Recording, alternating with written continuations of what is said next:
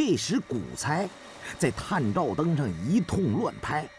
将接触不良的水下探照灯重新给拍亮了。光线一闪，我下意识地看了一眼手中的古镜，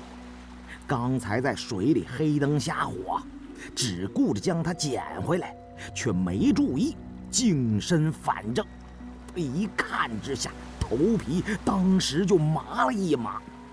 秦王赵古镜的背阴之面就在眼前，一阵混乱之下，我竟然鬼使神差般的把秦王赵古镜镜背举在了自己的面前。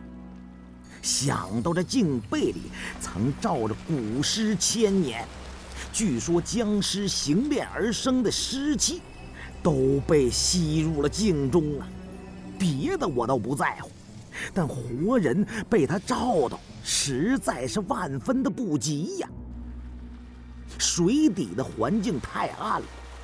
我根本看不清镜背里有什么，只是一片黑幽深邃。我心中觉得好生的古怪，秦王赵古镜的镜背怎会黑的像是被烟熏火燎过一般呢？我想看个究竟，急忙抬手捉住了古猜举着探照灯的手臂，把灯光压到了镜身，看个仔细。原来铜镜的背面被人使火漆封了，漆上还有辟邪的符印压痕。我心中一动啊，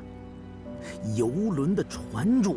大概也知晓这古镜邪门，干脆便将镜背盖住，在收藏鉴赏或者贩运的过程中就安全了许多。如此看来，三人成虎，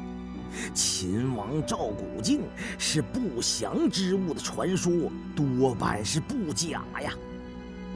随即我将古镜揣进了潜水鞋型袋里，对众人一拍袋子口，得手了，收队撤退。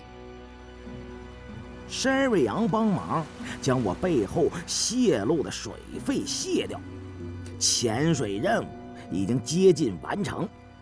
一组两个的氧气瓶少了一个，倒无关紧要，